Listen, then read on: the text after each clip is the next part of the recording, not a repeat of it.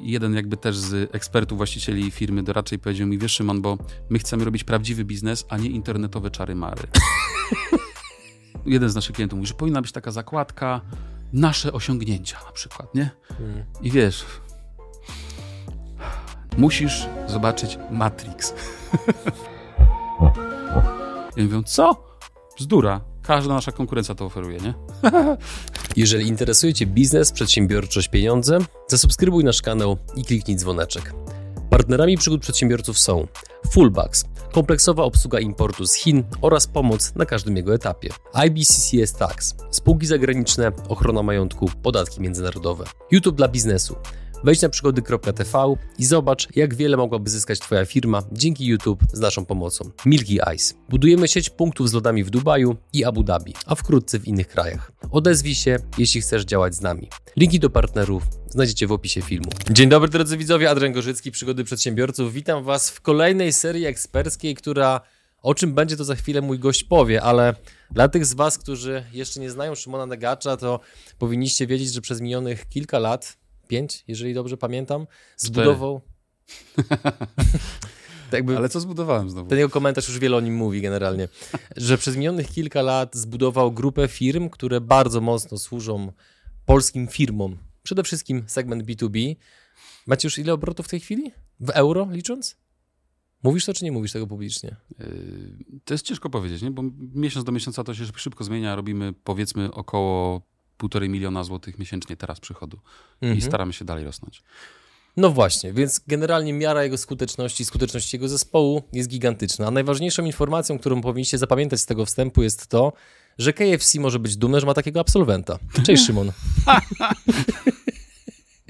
Powiedz, że to było piękne. Nie, cudowny, jestem, jestem wzruszony. Jakby w środku nie mogę przed kamerą, nie? No bo żeby widzowie ten, ale w środku płaczę ze wzruszenia, naprawdę. O czym I... będzie seria? Przepraszam. Czekaj, to ja jeszcze się odniosę tylko, drodzy widzowie, bo Adrian się bardzo ekscytuje tym przychodem, ale musisz pamiętać też, że firmy usługowe charakteryzują się tym, że mają znacznie mniejszy przychód, dlatego dla części widzów może być to kompletnie nieimponujące, e, niż na przykład firmy produkcyjne, e-commerce'owe, które coś drogo kupują. Ten mikrofon. Działa. Nie, nie trafiło na biednego, więc jak zepsujesz, to luz. E, jakby charakteryzują się tym, że mają większy przychód, no bo muszą coś kupić, a my po prostu mhm. sprzedajemy nasze usługi i mamy zespół, który je świadczy. Ale... Ja dam taką drobne wtrącenie jeszcze, drodzy widzowie, słuchacze. Gdyby w trakcie nagrywania tej serii eksperckiej pojawiały się czasami sytuacje, że z Szymonem lekko się przekomarzamy, to wynika z tego po prostu, że jest za nami wieloletnia znajomość, którą przynajmniej ja tak postrzegam, więc y, też żebyście rozumieli, że to nie jest tylko i wyłącznie taki turbo merytoryczny odcinek, tylko tam będą takie, moment, takie momenty, gdzie będzie troszeczkę luzu, ale żeby nie przedłużać. O czym będzie seria ekspercka i o czym będzie pierwszy odcinek? Tak, mam wrażenie, że to już jest trochę świecka tradycja, że ja się tutaj trochę tak. co roku na serię ekspercką. Mamy dwie serie za sobą. Pierwsza była o sprzedaży, druga była o zarządzaniu sprzedażą, więc trzecia aż prosiła się o swój tytuł bo moją drugą specjalizacją jest marketing B2B, w związku z tym wejdziemy w możliwie głęboko, na tyle, na ile się da w ramach trzech odcinków w temat marketingu B2B. Mhm. To pierwszy odcinek będzie o czym? Jaki ja, może, wątki? ja może nawet opowiem o całej strukturze, e, bo tak, e, jest bardzo dużo materiałów w internecie kierowanych do marketerów, do specjalistów, do osób, które fascynują się marketingiem, chodzą na spotkania marketerów i to nie będzie taka seria. Ta seria będzie dedykowana ludziom e, biznesu, bo ja sam jestem po prostu właścicielem naszej grupy, czyli będę mówił do e, na przykład do dyrektorów sprzedaży, co ciekawe, do właścicieli firm, do zarządów, do osób, które odpowiadają za wynik organizacji. Będę mówił, starał się przynajmniej mówić ich językiem.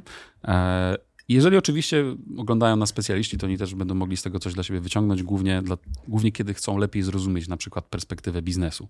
E, z uwagi na to, że tych materiałów dla specjalistów, dla marketerów jest cała masa, to właśnie tą serię skierujemy bezpośrednio do biznesu. I czego się tutaj biznes dowie?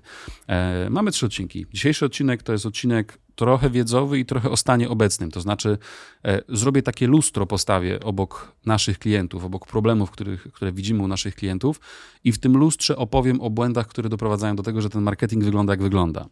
I teraz ten odcinek, który dzisiaj oglądacie, który teraz oglądacie, jest po to, żebyście mogli się w tym lustrze zobaczyć. Nie na zasadzie takiej, że o, to u nas występuje, to nie występuje, a jak już rozumiem, że to jest problem, to będę go unikał w przyszłości. E, drugi odcinek będzie dotyczył tego, jeżeli mamy już tą podstawę, będzie dotyczył tego, co powinienem przygotować przed inwestycją w marketing. e, nad czym powinienem się zastanowić. I trzeci odcinek, jak przeprowadzić egzekucję. Bo jeżeli bym powiedział, że jak 10 firm zaczyna jakieś wysiłki marketingowe z wielkimi planami, z wielkimi marzeniami, z ogromnymi y, prognozami ROI, zwrotu z inwestycji, y, i bym powiedział, że z tych 10, które zaczynają, dowożą dwie, to podejrzewam, że i tak nie. I pewnie mhm. realny wynik jest jeszcze niższy. Rzeczywistość jest, jest aż tak brutalna? No, są setki tysięcy blogów z pięcioma wpisami. Są setki tysięcy stron, które od pięciu, sześciu lat nie były modyfikowane. E, nie wiem, czy wiesz, ale 80% treści pisanej w internecie nigdy nie doczekuje się ani jednej reakcji, lajka, komentarza, niczego. 80% ponad. To jest porażające liczby. Trochę tak. No i właśnie cała seria bardzo prosta. Ten odcinek wiedza i stan obecny, drugi odcinek co przygotować, trzeci odcinek jak przeprowadzić egzekucję. Mhm. Proste założenie. Co sądzisz, Adrian? Sądzę, że. Słuchaj, no ty jesteś trochę dla tych z Was, drodzy widzowie, którzy nie wiedzą, no to Szymon prowadzi od wielu lat, y, zresztą z wielkimi sukcesami, swój podcast, którego sam jestem słuchaczem. Więc w związku z tym, jakby pierwsza rzecz jest taka, że umiesz przekazywać wiedzę, o czym wiesz, natomiast ciężko przyjmujesz komplementy, więc nie będę kontynuował, żebyś się przypadkiem nie rozpłynął. Natomiast druga rzecz, chciałem zapytać, na ile to, co teraz będziesz mówił, powiela się z tym, co jest właśnie w podcaście. Bo być może niektóre osoby mają taką wątpliwość w swojej głowie. Czy to jest dobre pytanie? Na pewno się powiela, no bo jakby nie da się mówić o, jak wierzę w marketing B2B w jakiejś postaci, to nie da się tym opowiedzieć na 20 różnych sposobów. E, niemniej, jakby nie będę unikał tematów, które omawiam już w swoim podcaście, bo to jest bez sensu. Ta Oczywiście. seria będzie hermetyczna, będzie stanowiła zamkniętą całość. Jeżeli biznes chce się dowiedzieć, ogląda sobie te trzy odcinki, nie musi wyszukiwać tych informacji w 160 iluś tam odcinkach naszego podcastu i w 20 paru odcinkach naszego kanału na YouTubie, który zresztą, uwaga, teraz ja będę miły, prowadzicie. Nie bez błędów i bez porażek, ale, ale, ale, prowadzicie. Nie, jest naprawdę dobrze, jest naprawdę dobrze. Cieszymy się bardzo. E, Dziękujemy za dobre słowo. Więc wydaje mi się, że jeżeli ktoś jest naszym takim ortodoksyjnym słuchaczem, to na pewno zauważy tutaj e, mhm. coś, o czym mówiłem gdzieś indziej, ale to przecież niczemu nie szkodzi. Jest cała masa słuchaczy czy ludzi u was, którzy nawet mnie nie znają, więc nie widzę problemu. Druga sprawa jest taka, jak mawiał mój świętej pamięci dziadek, że matką nauki jest powtarzanie, więc po prostu zaczynajmy. Zaczynajmy. Tak jest. No dobra, e, słuchajcie, na początek, żeby, e, żeby uniknąć braku zrozumienia, chciałbym w ogóle rozwiać marketing B2B, co to konkretnie znaczy. I czym się różni od takiego marketingu ogólnie rozumianego. Jest na sali na pewno bardzo dużo, dużo osób, którzy mają na przykład sklep e-commerce, który sprzedaje coś konsumentom. I tam ten marketing wygląda znacznie inaczej. Wygląda znacznie inaczej z powodu tego, że klient jest inny i ten klient inaczej kupuje, zupełnie inaczej. W B2C decyzja najczęściej zajmuje znacznie mniej czasu niż B2B. Dodam, że B2B to jest business to business, czyli firma sprzedaje coś innej firmie, a nie konsumentowi. Zazwyczaj jest tak, że w B2C ten proces jest po prostu krótszy, on potrafi trwać nawet kilka dni. Jeżeli kupujesz buty, to nie zastanawiasz się nad tym zazwyczaj kilka miesięcy i nie masz pięcioosobowego y, grona, które spotyka się w sali konferencyjnej. Adrianie, mamy trzy buty tu mamy ofertę na te buty, tu mamy ofertę na te buty i na te buty, nie? I tam, wiesz, mhm. w gremium rodzinnym decyduje się, które buty kupić. No nie jest tak, ale już w B2B tak jest. I teraz tych różnic jest ogromnie dużo. Przede wszystkim proces jest krótki w B2C. Po drugie, jest niewielu decydentów. Zazwyczaj jestem ja, i czasami żona, albo jakaś dziewczyna, albo ktoś w tym stylu, albo ja i kumpel, albo ja i nikt inny, nie? To jest druga różnica. Trzecia różnica. B2C znacznie bardziej bazuje na emocjach. To znaczy, wiele marek dba o to, żebyśmy mieli określone emocje, jak widzimy ich logotyp. E, chociażby Apple, czy chociażby bardzo wiele marek związanych z ubraniami. Dba o te emocje, które budzą pewne skojarzenia. E, podczas gdy B2B jest znacznie bardziej skupione na logice. Dlatego, że nikt tam nie inwestuje miliona złotych, dlatego, że strasznie mi się coś spodobało. I to jest takie fajne i takie fajne emocje we mnie budzi. Nawet jeżeli to wzbudzi emocje w jednej osobie komitetu zakupowego, to pozostałych pięciu zazwyczaj już nie. E, kolejną różnicą jest to, że B2C na przykład kupuje na dwóch, trzech punktach styku. Kolejną różnicą B2C E, jest to, że e, da się w B2C sprzedać coś komuś, czego ten ktoś nie potrzebuje realnie z powodu samych emocji. Nie? W sensie nie musisz kupować tych butów. Nie masz realnej potrzeby związanej z tym, że po prostu nie będziesz miał w czym chodzić do szkoły. Albo wiesz, do kanału tutaj, mhm. do, do waszego biura. E, tylko po prostu chcesz je mieć z jakiegoś bliżej nieokreślonego powodu. I z tych powodów te marketingi się różnią. Dlaczego? Dlatego, że na przykład... Zobaczysz moje buty na święcie kapitalizmu. Nie mogę się doczekać. Stary, to będą takie buty, ale takie. Mów dalej. Jeżeli... Ale nie będą mocniejsze niż twój garnitur na ostatnim święcie kapitalizmu.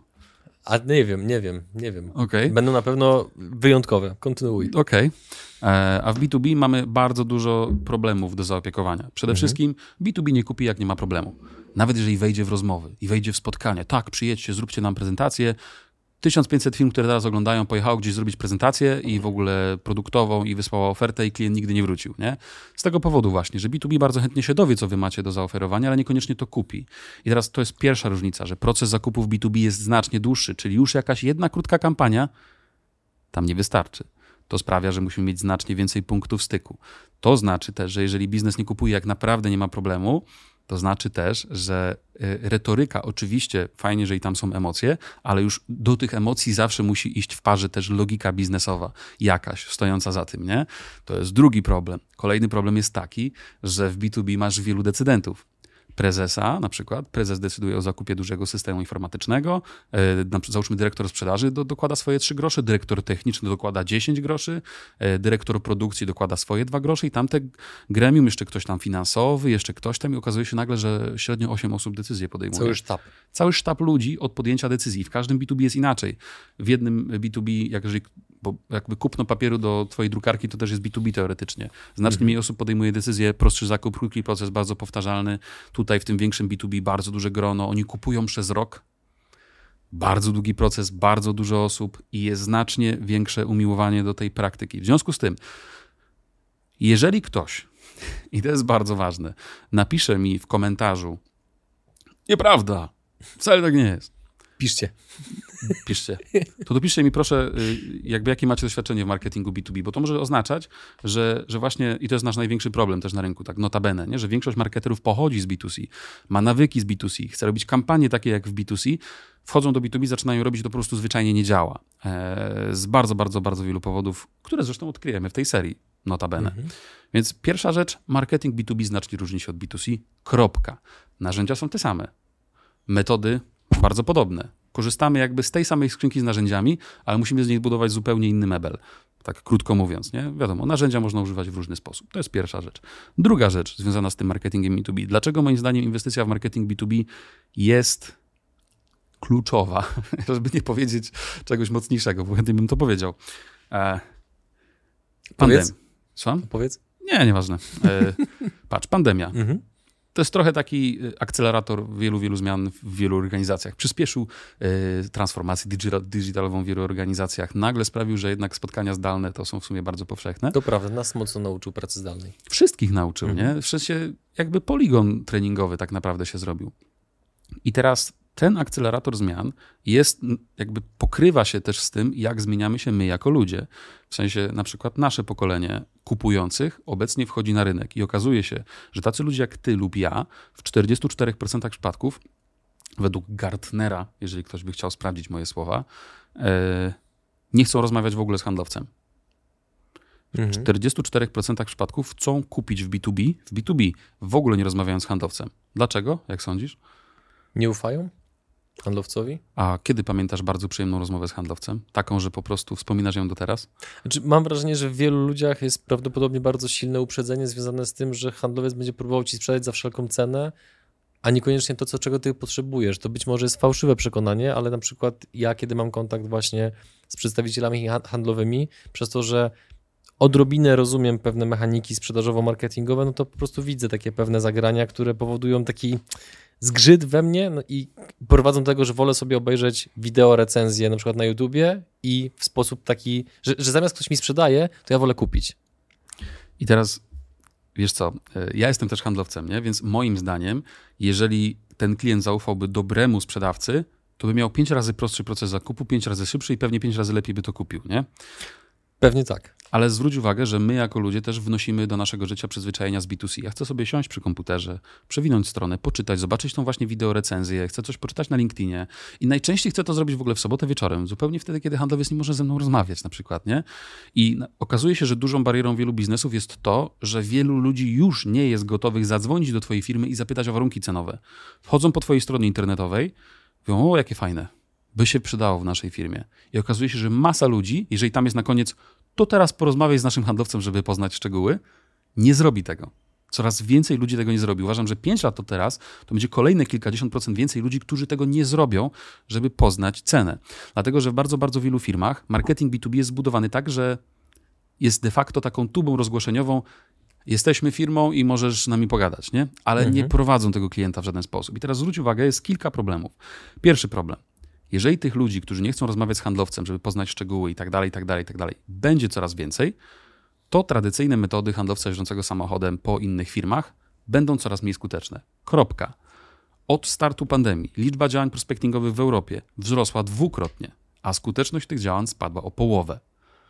To policz sobie, co się wydarzyło. To są dane HubSpota z kolei, jeżeli ktoś chciałby mnie sprawdzić. Mhm.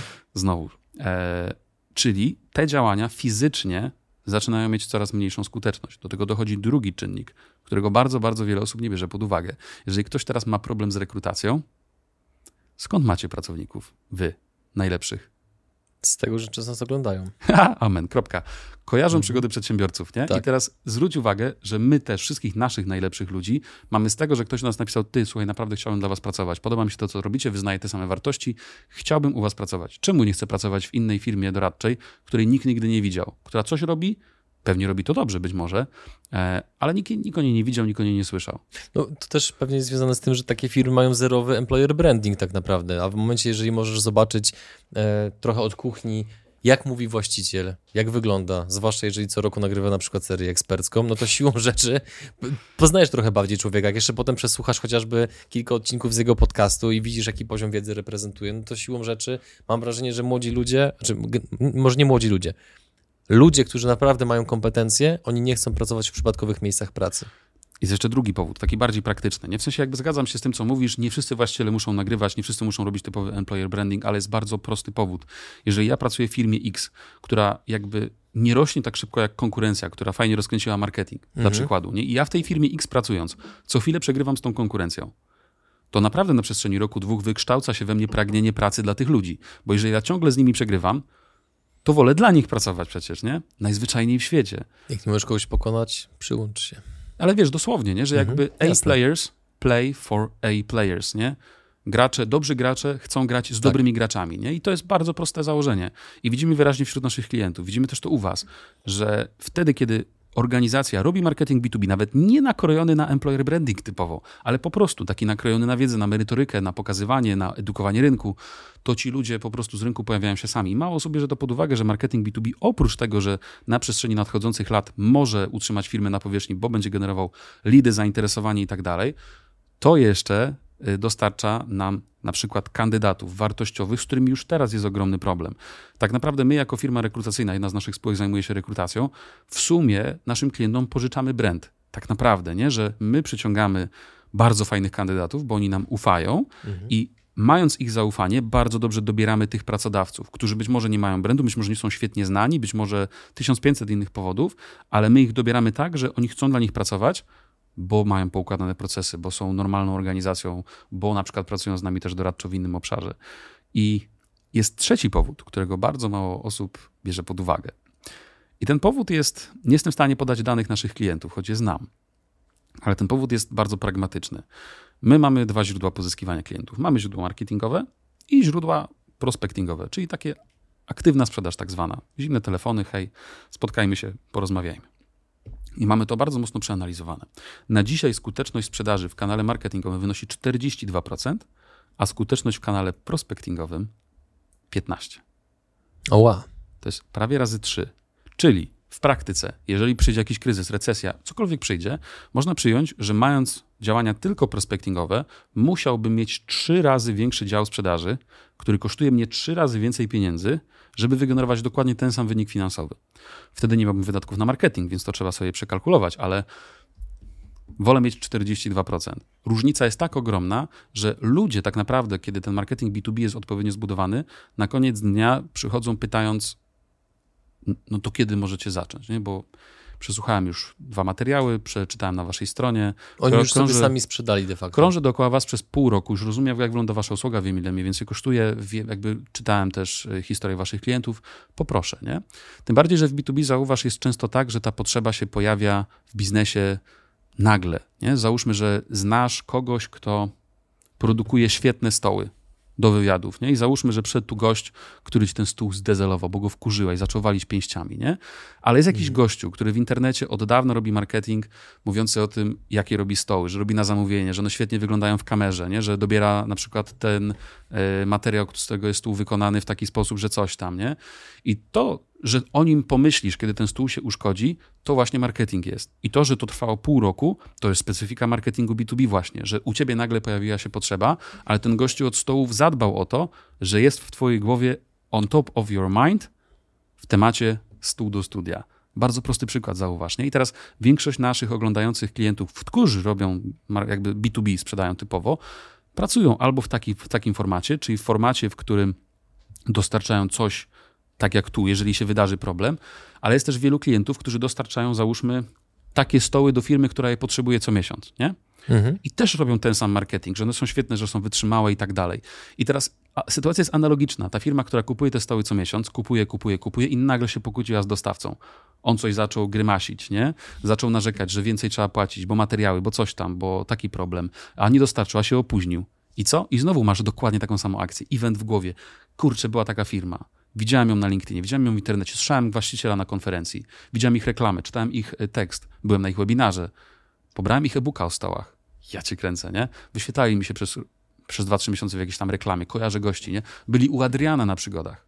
Kojarzę tych gości? Zapraszamy niektórych. no, ale wiesz o co chodzi, nie? Że ten marketing B2B tak naprawdę jest trochę zapomniany dlatego, że większość właścicieli biznesu w Polsce to są ludzie sprzedaży, którzy doskonale rozumieją sprzedaż, wiedzą jak ją układać, potrafią to robić. Nie mają do końca wiedzy marketingowej. Mało tego, bełkot marketingowy e, specjalistów marketingu jest dla nich niezrozumiały. I, I trochę jest tak, że ani nie mają do nich zaufania, ani trochę boją się inwestować ogromne pieniądze, no bo są do tego potrzebne ogromne pieniądze, żeby to dobrze zrobić. Więc jakby ciągle bardzo wiele branż tkwi w zawieszeniu.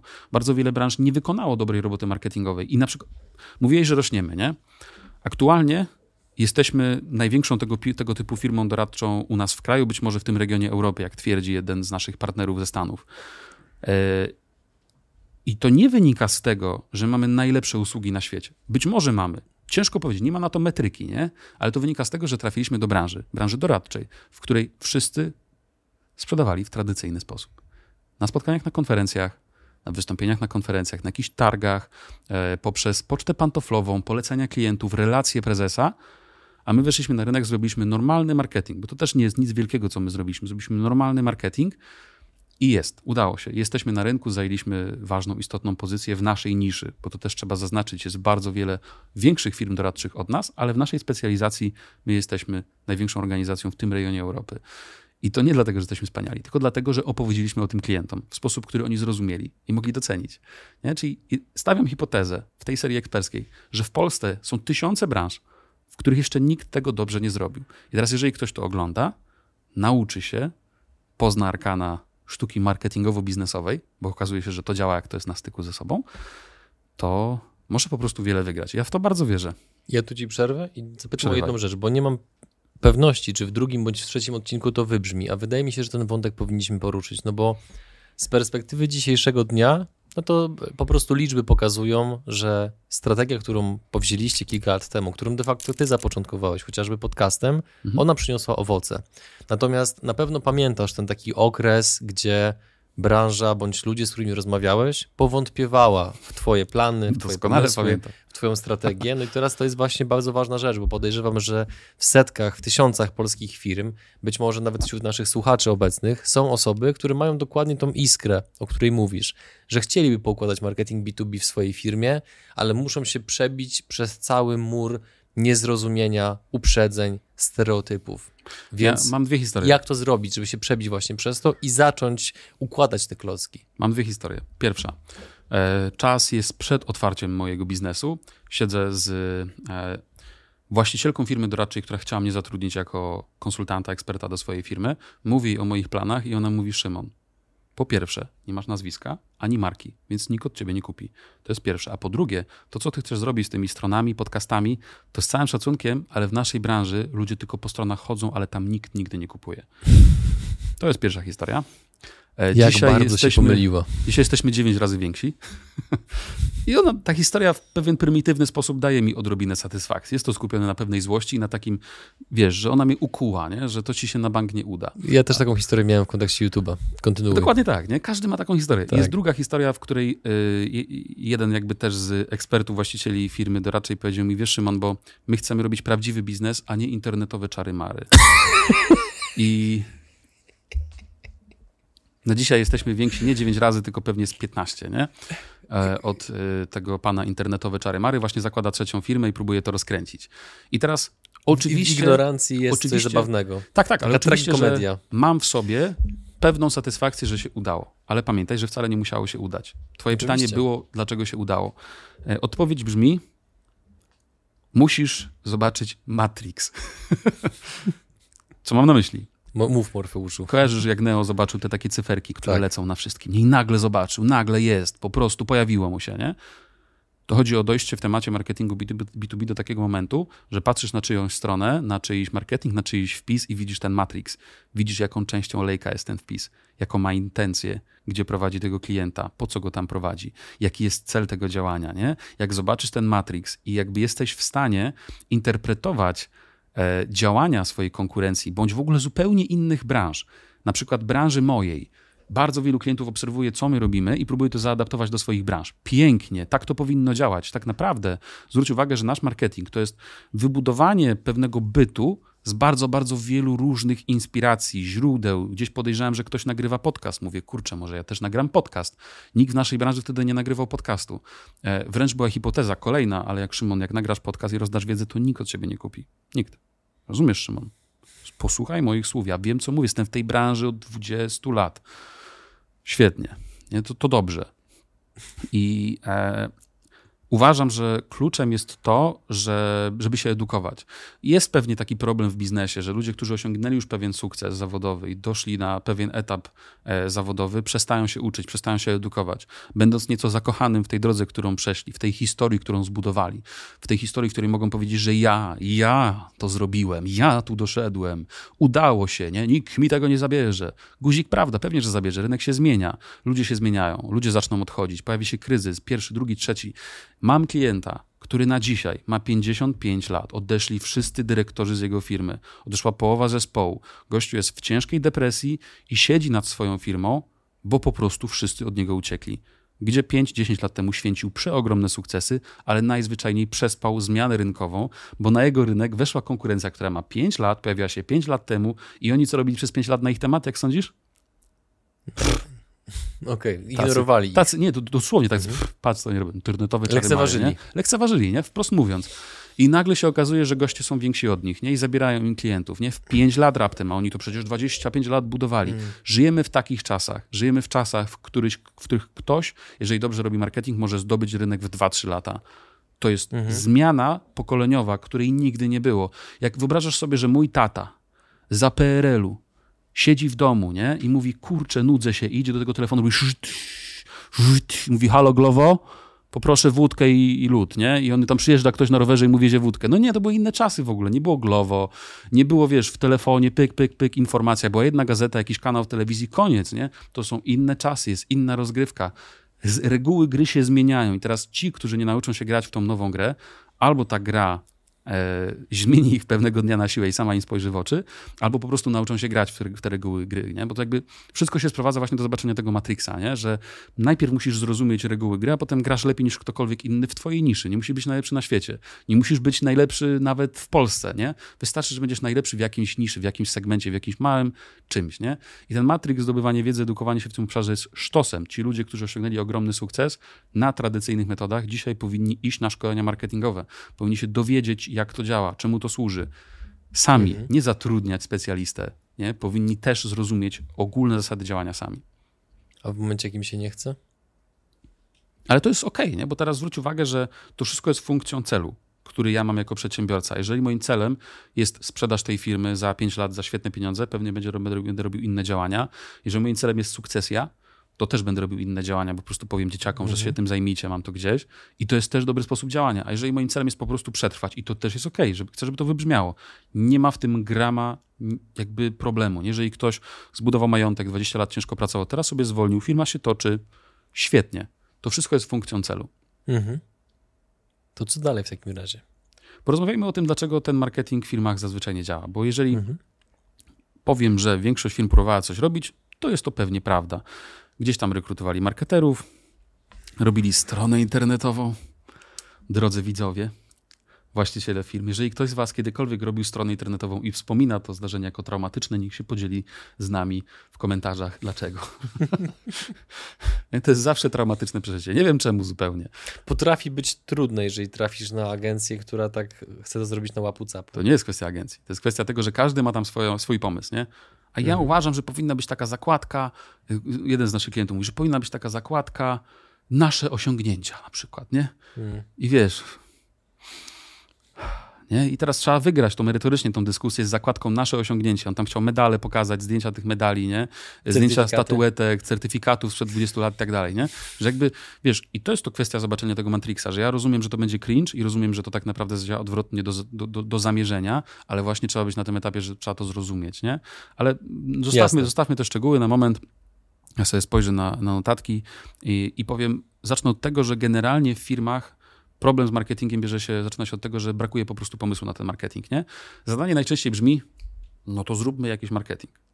Czyli co? Co ci przychodzi do głowy? Zróbmy marketing. Reklamujmy się. Reklamujmy się. tak, czyli jakieś tam reklamy na Facebooku poróbmy, albo bloga popiszmy, bo nasza konkurencja pisze, albo nie wiem, pojedźmy na targi, albo zróbmy coś takiego, zatrudnimy, jak zatrudnimy kogoś, kto się zna. I on to przyjdzie i zrobi. Dobra? Adrian? Mhm. Brzmi, ale brzmi dobrze? Tak, tylko żeby nie był za drogi.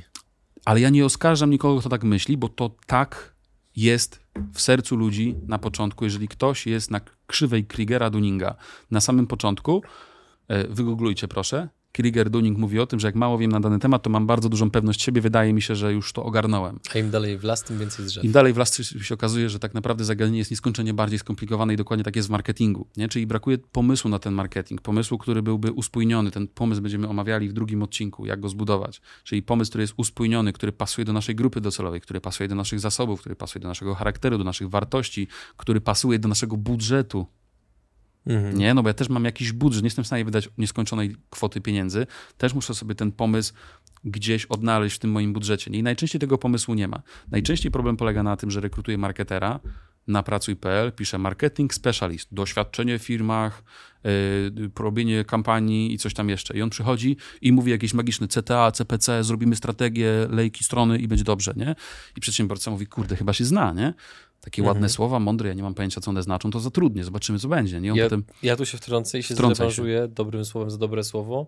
Po tym, jak my dwa razy już rekrutowaliśmy za pomocą HireWise tu i tu marketera, to ja nie wyobrażam sobie, żebym miał samodzielnie rekrutować takiego specjalistę, ponieważ cała ta wizja, że e, nie mam za bardzo wiedzy i narzędzi, żeby bardzo dokładnie zweryfikować poziom kompetencji tej osoby, więc de facto prawdopodobnie ulegnę pierwszemu wrażeniu albo temu, czy tego danego dnia będę wyspany, czy nie będę wyspany, czy ta osoba powie coś, co mi się spodoba albo się nie spodoba, no to na tle tego, co my doświadczyliśmy w obsłudze Was, gdzie nie ukrywam, byłem sceptyczny początkowo. Mówię sobie, Ale to, samo, ale to samo chciałem powiedzieć. Tyle że- kasy za zrekrutowanie osoby, no okej, jest gwarancja, że jak się nie przyjmie, to będzie inna i tak dalej, ale nadal. Niemniej efekt końcowy, przynajmniej na razie, jest taki, że te osoby naprawdę czuć, że one przeszły ścieżkę zdrowia, że ostatecznie u nas pracują.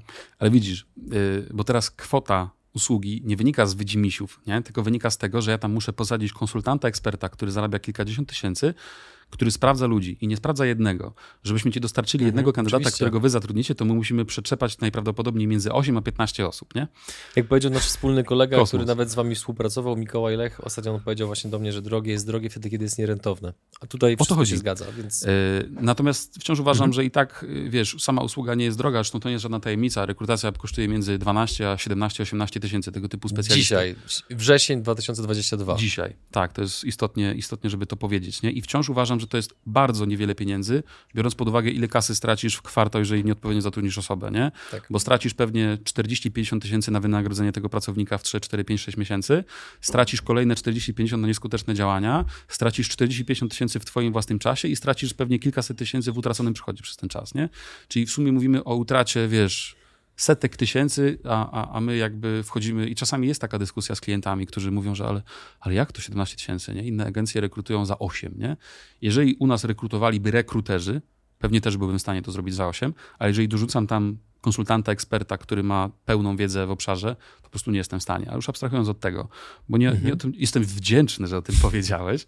Przyjemność E, po mojej stronie. Dziękuję. E, Jestem wdzięczny, że twój sceptycyzm, tak to się mówi chyba, nie? Ty jesteś strażnikiem polskiego, E, tak, sceptycyzm, ale ten Sceptycyzm. sceptycyzm ja go pokonałem dlatego, że, że, mi ufasz. e, że ci ufam. No a ja ci właśnie. ufam przez wszystkie rzeczy, o których już dzisiaj mówiłeś. No tak. Że m, widząc pewną powtarzalność w jakości, którą dowozicie, zarówno na szczeblu edukacyjnym, jak i już szczeblu wykonawczym, bo to też jest bardzo ważne, no to ja stwierdziłem, no dobra, no skoro Negacz to propsuje, no to to się wypika. Jebać, no kupujemy.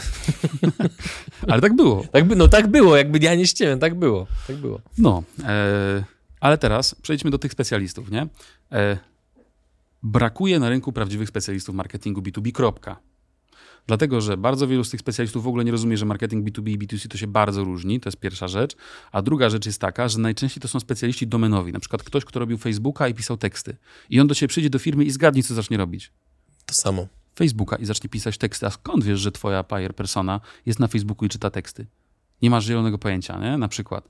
I teraz to jest na przykład coś, co my weryfikujemy jako agencja rekrutacyjna. Już abstrahując też od tego, problem jest taki, że większość organizacji potrzebuje tak zwanego marketing managera, dokładnie takiego, którego wy zatrudniliście, do Milky Eyes, nie?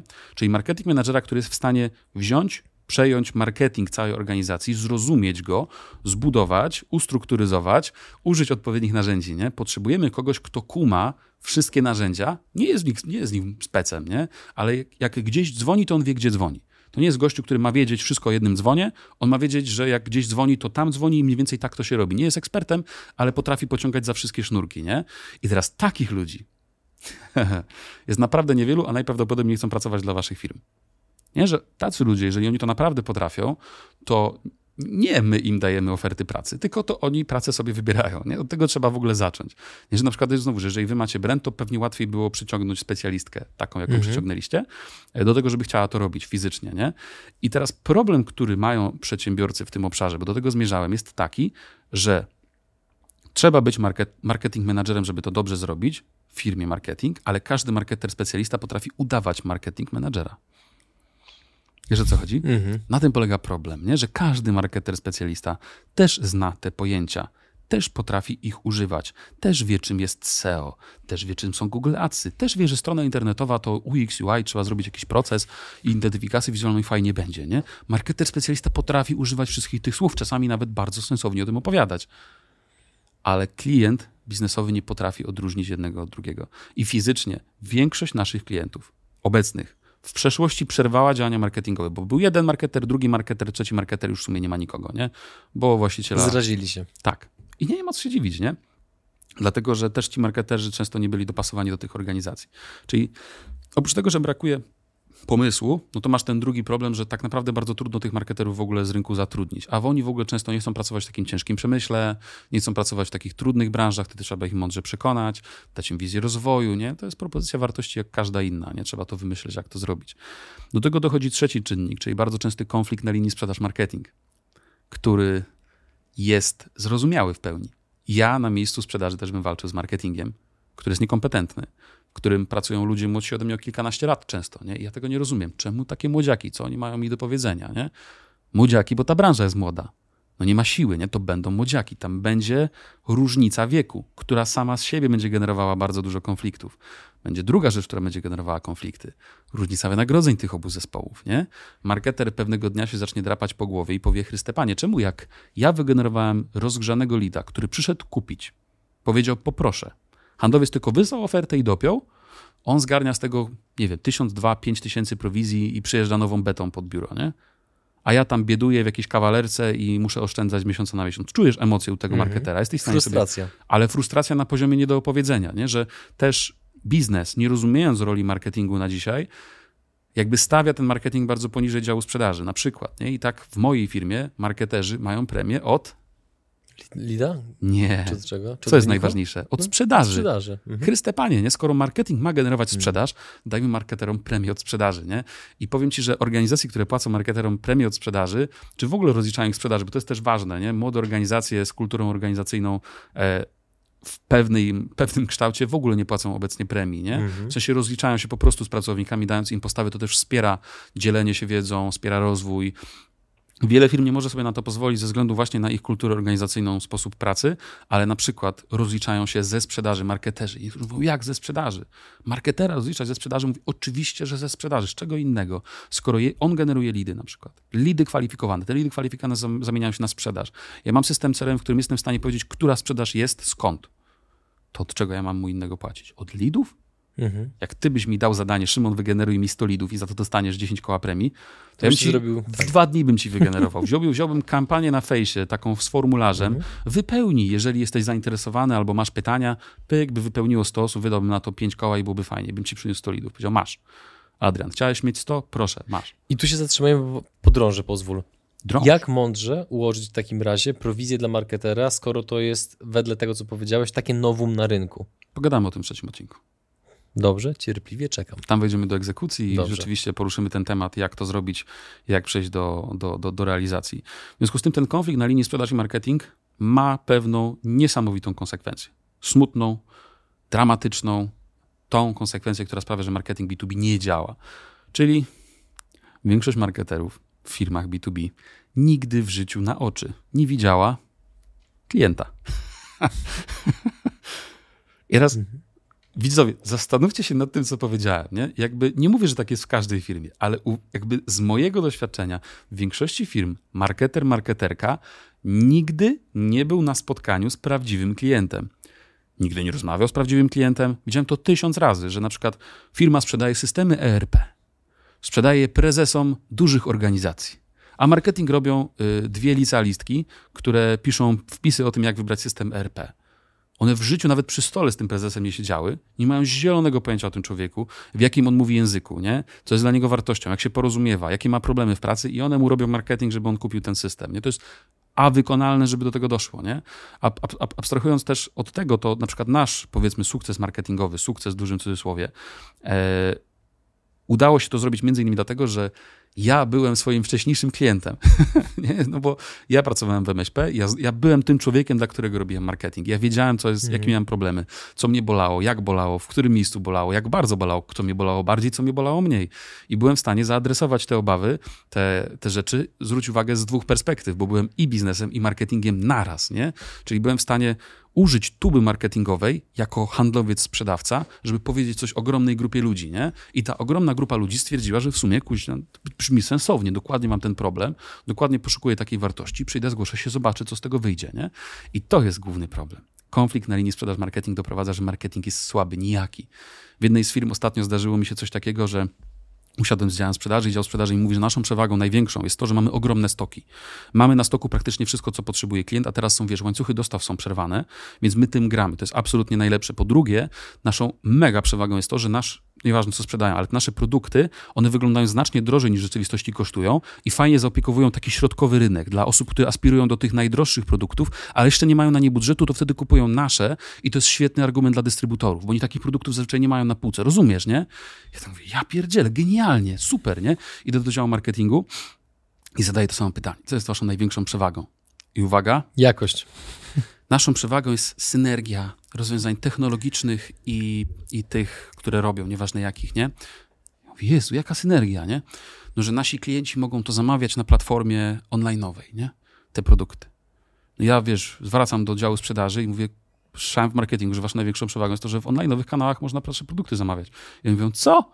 Bzdura. Każda nasza konkurencja to oferuje, nie? to jest problem. To jest problem, który kosztuje firmy miliony, setki milionów, dziesiątki milionów, że tej komunikacji nie ma, że ci ludzie żyją w wyobrażeniach i są artystami z siłą rzeczy, marketerzy, nie? A ci stąpają twardo po ziemi, nie? Jest kolejna różnica, że handlowcy są przystosowani, przygotowani i przyzwyczajeni do tego, że rozmawiają tak jak ja z tobą teraz. Ja i ty rozmawiam. A marketer to jest rozmowa ja i wy. Czyli ja jeden mówię teraz do kilkudziesięciu tysięcy ludzi, nie? To jest marketing, to jest sprzedaż. To jest zupełnie inne, nie? I ty się na mnie wkurzasz jako na marketing, bo dostałeś złego lida, bo ja gadałem do kilkudziesięciu tysięcy ludzi, jakiś człowiek, który nie pasuje się do ciebie zgłosił i ty mówisz, bez sensu ten twój marketing, Szymon, powinieneś inaczej robić. A ja mówię, ale ja nie mogę inaczej robić, bo ja gadam do kilkudziesięciu tysięcy ludzi naraz. Ja działam na dużych liczbach, a sprzedaż działa na małych liczbach. To jest kolejny też powód nieporozumień, nie? I teraz podsumowując, zwróć uwagę, jak to się dramatycznie wszystko zbiera w całość, nie? Brakuje dobrych specjalistów, na linii sprzedaż marketing jest konflikt, więc sprzedaż, więc marketing nie robi takiego marketingu, który realnie odpowiada na problemy tych ludzi, bo na, najprawdopodobniej ich w ogóle nie zna albo zna je w jakiś zamglony sposób. E, do tego wszystkiego dochodzi brak pomysłu, no bo tych ludzi jeszcze do tego dochodzi zarząd, który mówi tak, a gdzie jest yy, policzone ROI tego marketingu, co to chcecie zrobić? Jakąś gwarancję dostanę, że to zadziała? Odpowiedź brzmi, nie, no nie dostaniesz gwarancji, nie? Nie da się dać gwarancji. To jest tak, jak 15 lat temu budowałeś biznes, to nie miałeś gwarancji na to, że on się uda, nie? W sensie, jeżeli miałbym robić tylko to, co ma gwarancję sukcesu, to w życiu bym nie był tu, gdzie jestem, nie? I to samo powie ci każdy przedsiębiorca. I tak samo jest tym cholernym marketingiem, nie? Że jeżeli jeszcze łopaty w ziemię nie wbiłem, nie wydałem na tą łopatę pięciu koła, na kopanie nie wydałem kolejnych 50 koła, to ja nawet nie wiem, czy tam jest cokolwiek, nie? W sensie, nie mam żadnego punktu odniesienia, nie? I to jest często problem, który sprawia na koniec dnia, że w ogóle ten marketing się nie rozpoczął, bo właśnie biznes, jakby już, no halo, gdzie roi, jesteś specjalistą, to mi policz, nie? No właśnie nie. Mhm. Jak pogodzić się z tym, że część pieniędzy będzie zmarnowana? Po prostu, nie? To jest jakby... To... Inaczej, może nie pogodzić. Jak kontrolować to, żeby poziom tych strat nie był aż tak bardzo przygniatający i zagrażający płynności Też w trzecim odcinku, bo to jest egzekucja. No bo wejdziemy tam w egzekucję. Dobra, to wiesz co, to ja sobie dokończę odcinek, ja sobie, sobie pójdę tam usiąść Dobra. Ja, ja będę patrzył w twoją stronę, tam gdzie dobrze, siedziałeś. Dobrze. Nie, bo to jest ważne, bo jak tam wejdziemy w egzekucję, Oczywiście. to ja o tym poopowiadam razem i to wtedy będzie, będzie jakby... Ale też dzięki temu być może wy do tego trzeciego odcinka z nami zostaniecie. Natomiast zwróć uwagę, jaki to jest straszny obraz, nie? Siedzi ten biznes, który wymaga cudów za bardzo niewielki budżet, siedzi ten marketer, który widzi ten niewielki budżet i mówi tak, no coś muszę zrobić, bo mnie wywalą przecież. Ja wiem, że się nie da za ten budżet nic zrobić, ale coś muszę spróbować. Będę robił jakieś tam działania, opowiem im, że mam 12 lajków czy 100 lajków na Facebooku i już doszło kolejne 100. Wiesz, jakie lajki mają wadę? Mm. Strasznie trudno się je rozmarowuje na chlebie, wiesz? Mm-hmm. Jakby... I ciężko do garnka włożyć. Ciężko je do garnka włożyć. Nie fajnie, że masz te lajki, strasznie się cieszę. Nie? I do tego dochodzi ta sprzedaż, która jest sceptyczna wobec całego konceptu najczęściej. E, wy, wyłącza się z tego młode organizacje, informatyczne organizacje, w których zazwyczaj ten problem tego połączenia sprzedaży i marketingu nie występuje. I jakby i do tego wszystkiego jeszcze ten brak pomysłu, no bo kto go miał wymyśleć? Marketer nie miał kompetencji, biznes w sumie to się nie zna. Sprzedaż mówi wielkimi słowami, macie robić taki marketing dobry, nie? Że, że lidy są, nie? I nikt tam się tak naprawdę nie dogaduje nie ma tej jednej osoby, która miałaby to zorganizować, to generuje bardzo, bardzo, bardzo dużo problemów i no i właśnie. I teraz, wiedząc, że tak to wygląda, wiedząc po co jest ten marketing B2B w organizacjach, wiedząc, że w przyszłości on rekrutuje ludzi, dostarcza bardziej kwalifikowane lidy, w ogóle dostarcza lidy, nie? wiedząc, że w większości branż firmy zrobiły to źle, wiedząc, że on się bardzo różni od marketingu B2C, może tutaj postawimy kropkę. Albo przecinek, bo za chwilę robimy drugi odcinek i trzeci. I w drugim odcinku, mając ten dzisiejszy stan wiedzy z tego materiału, e, zastanowimy się, jak to zbudować. Nie? Ci, którzy uważnie słuchali tego odcinka, wiedzą już, jakie zmiany powinni wprowadzić w swoich działach sprzedaży, marketingu, e, że biznes to powinien się tego marketingu nauczyć, nie? że nie da się go zlecić, trzeba odpowiednio zrekrutować specjalistę, trzeba też pogodzić dział sprzedaży i marketingu w jakiś sposób. Nie? Oni muszą używać tych samych pojęć, nie? muszą być z tej samej bajki, muszą być gdzieś tam na równi w organizacji. Nie? I, i, mając ten, te, ten obrazek, mam nadzieję, że wiele osób e, myśli sobie, że kurczę, już trochę rozumiem, dlaczego na przykład ta nasza inwestycja w marketing tak trochę nie wyszła. Mhm. Na przykład. I tu stawiamy faktycznie kropkę. Drodzy widzowie, słuchacze, dziękujemy Wam za Wasz czas w tym materiale. Widzimy się w kolejnym. Jeżeli macie jakiekolwiek pytania do Szymona, do jego zespołu, to oczywiście piszcie w komentarzach pod tym filmem. Do zobaczenia w kolejnym odcinku. Cześć. Cześć.